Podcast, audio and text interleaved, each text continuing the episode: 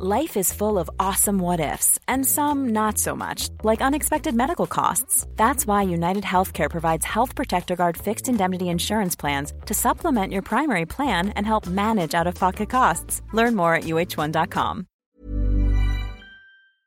Welcome, friends, to another r slash pro revenge video. If you're already a pro here on YouTube, you already know the best way to help out is to hit those like and subscribe buttons down below. That said, our first story of the day is by The One Bone Saw. I'm not left handed. I'm also not allergic to poison ivy. Sorry for the Princess Bride reference. I thought it made a better title. So, I'm one of the few people who aren't allergic to either poison ivy or poison oak. A superpower I once used for evil. Small evil, not the bad kind. When I was in the Boy Scouts, it was still a quasi paramilitary organization, and we went on a camping trip for a jamboree one summer. I was about 13 or 14 at the time. This particular jamboree had us camping all week long with our local National Guard. They instructed us that week on shooting the M14 and M16, as well as the M2 and M249 machine guns. They also instructed us on pathfinding and had us running a 10 mile course through the Arkansas countryside. I suppose I should mention that I absolutely hated most of the scouts in my troop.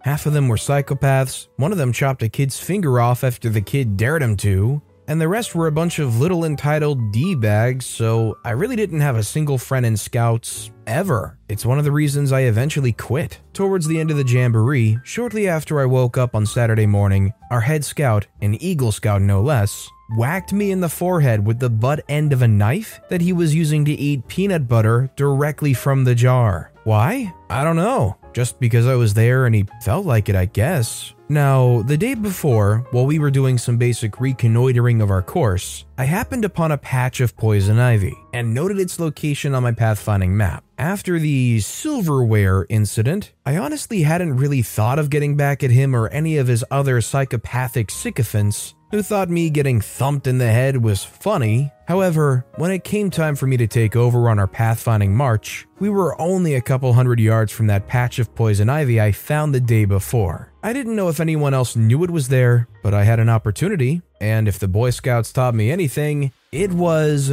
whenever an opportunity presented itself, you be a man and freaking go for it. Alrighty, if you insist. The best part was, because it was July, we were all wearing shorts. I marched us straight through that patch, and not one single scout, tenderfoot, life, or eagle identified it. They were completely, beautifully oblivious. I had the best night I had ever had on any camping trip in scouts just a few short hours later as I listened to the cries of every single scout in my troop as they went absolutely mad from the horrible pain and itching that poison ivy causes. And the cherry on top?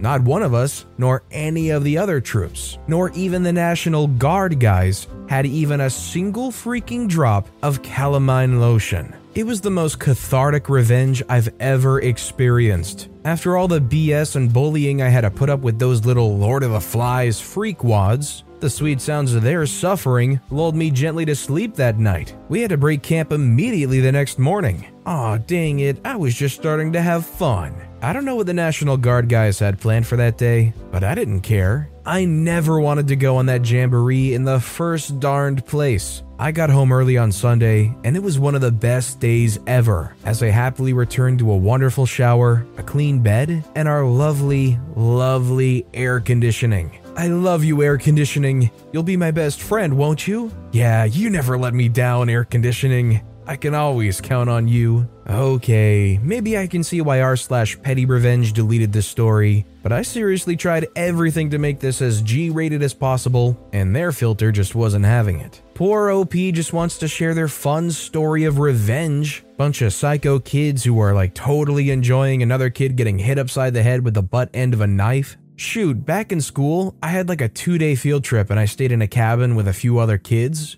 And just that one night in the cabin with the three other kids was enough to just say, I'm good on this whole camping with classmates or kids my age. Kids can just be jerks sometimes. Like, the bathroom door didn't lock properly, and there were showers in this cabin, so if you were gonna take a shower, you had to chance it that one of these kids weren't going to be jerks and throw the door open. Thankfully, they didn't do anything to me, but I was like the last one to go in, so I think they already had their fun throwing the door open by that point. Do you guys like camping? Whether it's cabin camping, staying in a tent? Let me know if you're pro camping or you'd rather stay in the air conditioning any day down in the comments below. Our next story is by Tay Cody. Manager targeted me because of my family priorities. It cost her her job. I've worked at a certain home improvement store for close to a decade now, about eight years roughly. The first seven was in North Carolina before I moved up further north to be with my best friend and her husband, who I learned was pregnant with my first godchild. As such, I transferred up to a store in the area and put my nose to the grindstone. I worked garden before and did that for some months before I started to be moved from department to department as the store was low on staff. However, this was not full time. My old HR had dropped the ball, and this store believed I wanted part time. Having already moved,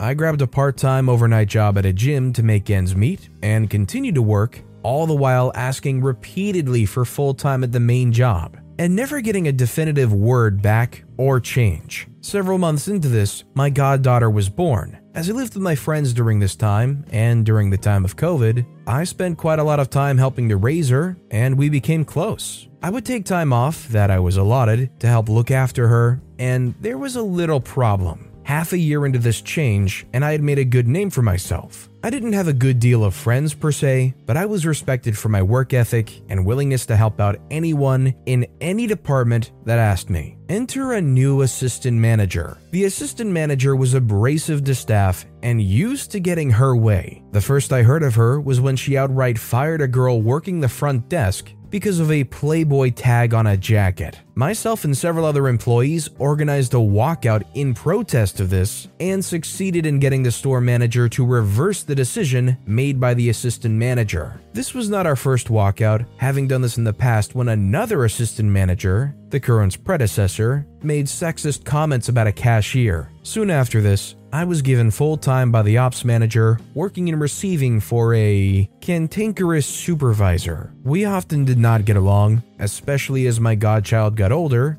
and I took on babysitting duties while her parents worked and slept. It wasn't something I minded, as I adored the child. I often talked about her with my coworkers and loved to show pictures and stories. However, this was not something shared by my higher ups. My supervisor was upset that I couldn't work overtime to help him, as we were the only two in receiving for the store, because of either my second job or babysitting. And soon after the second walkout, I was made aware of a rumor circulating around the store that the child was in fact my own daughter that I had fathered outside of my friend's husband's knowledge. The source of the rumor was unknown, but my assistant manager had made disparaging remarks to me in the past about men taking care of children, so I had my theories. My holiday plans, asked off in advance as soon as our electronic system allowed, were canceled without explanation, both Thanksgiving and Christmas. I had never missed a major holiday since I moved north, and I had asked the same days off the year prior and had gotten them off before the assistant manager arrived. Strike one. And soon after this, my supervisor, whom I work closely with every day, had a positive COVID test, forcing me, per company rules, to self isolate until I could get a positive or negative test myself. During this week, as it took a full week to find a place with enough room to give tests thanks to Omicron, I was harassed repeatedly by text and phone call by both management and my supervisor to track down an at home test and get back to work ASAP. All the while, I had to inform everyone I was in contact with, including my friends, family, and roommates, that I'd been exposed, risking their own holiday trips and plans. Strike two. Thankfully, my test was negative. A week after this, the Northeast gets slammed by a snow and ice storm. I drive a four wheeled vehicle, and so made it in, but near the end of my shift, I was made aware that my friend's husband had been injured and stranded in a car accident on the ice, and so left to get them home and their car to a service station. To add to it all, they lost power in their home with an infant, leaving me with the only person they could turn to with a vehicle and power. I will admit, I had a few sick hours left, but informed work that I would be out on a family emergency For that week, I called out each day with ongoing family emergency, with snow and ice still coating the streets, and power still down throughout our city. And every day, I was hounded by calls from management demanding I return to work regardless. This would have not only risked my own safety, but would have stranded my family at my apartment with no way to get supplies or to get home once the power returned. Strike 3 was done. Early in the morning that following Sunday, I walked into work and placed my resignation letter on HR's desk. That's important later. I intended it to be immediate as I live in an at will state. Was it Betty? Yes, I'll freely admit that. I had given eight years of my life to this company and asked very little in return. As I was leaving, I crossed paths with my supervisor, who asked angrily if I was finally coming back to work. I informed him of my decision to leave, ignoring his provocations, and left to go home and sleep. Several hours later, I received the gift that would ignite my semi accidental revenge. A single text from my assistant manager We will see how long you can take care of your love child without us. Well, well. Seems I found my probable source. My friends had been made aware of this rumor from the start. I didn't hide anything from them and did not want any kind of rumor, however unlikely, to reach them from anyone but me. They are my closest friends and compatriots and have given me the greatest gift in the form of my godchild, whom they insist I call my niece, as I'm family. Love child feels like a slur against her, and I'm not cool with that and neither are they. However, they informed me of the monumental screw up my now former assistant manager had made. It was now time for corporate HR to be made aware, and so I began to compile my evidence. The texts from my supervisor, the call records and messages left, and this holy grail of a text message. If I was going to leave, I was at the very least going to give some blowback on the team that had been so willing to target me. What happened after a second hand from friends I still had at the store, and so I can't verify all of it. But the assistant manager played herself. The following day, a meeting of management and supervisors was convened where the assistant manager made it known that I'd been fired, not self terminated, for job abandonment and immorality. And unless I'm grossly misinformed about the nature of American retail work, immorality is not a fireable event. To my supervisor's credit, he defended me to the assistant manager and was fired on the spot. The store's HR rep, having earlier gotten my printed termination letter on his desk, made it known that I had indeed not been fired but left on my own and the assistant manager attempted to fire him as well in front of the staff. And from there, it spiraled. According to my source, entire departments began to walk out or outright quit, having had their own problems with the assistant manager. Appliances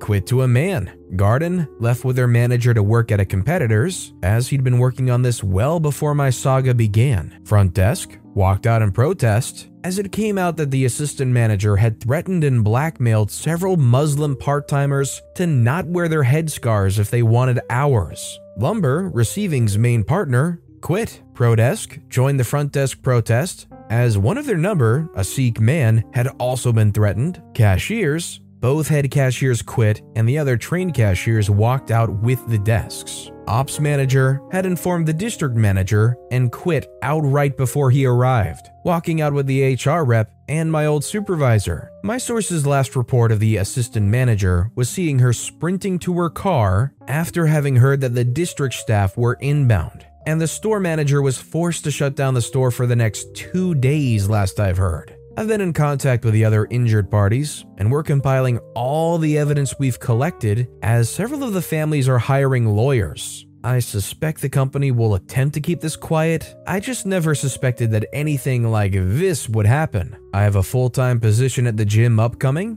and I've been enjoying the extra sleep and time I get with my family. I'm never working 56 to 64 hour weeks ever again, and I will never darken the doorstep of that store again. I hope my assistant manager enjoyed the temporary rush of power. I suspect she won't get it ever again, at least not in manager positions. I just think it's great that all of these people, when the snowball started rolling downhill, weren't afraid of jumping in, joining that now avalanche, and just revealing how awful this assistant store manager was. And I'm glad things picked up for OP too. And our final story of the day is by Paladin Wolf 777 Shoplifting can cost you a job you haven't even gotten yet. An interesting coincidence happened today when I was stocking shelves at my side job, and two girls decided to shoplift a few items, and my supervisor asked them at the door if they were going to pay for those items. They were petty items, as this was a Dollar Tree, where everything's a dollar twenty-five.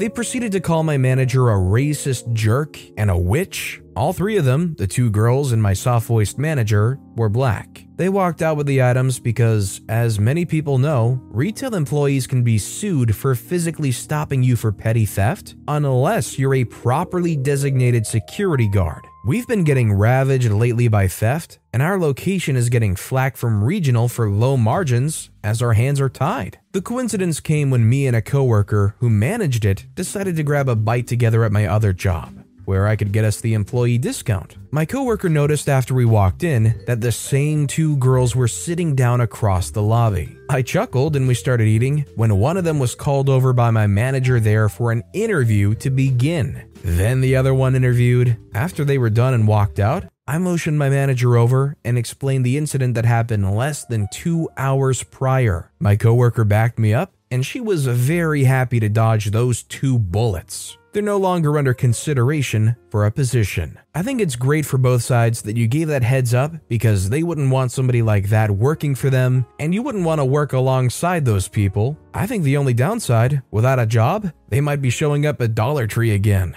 But with that being said, that's all the time we have for today. So, of all three of these stories that I've read for you today, which one was your personal favorite and why? Let me know in the comments down below. And if you haven't yet, if you could like and subscribe, that would mean a lot to me. Whatever you do, whether it's liking, subscribing, turning notifications on, all of it helps grow this channel, and I appreciate the heck out of it. So until next time, I'll see you all tomorrow with some more stories.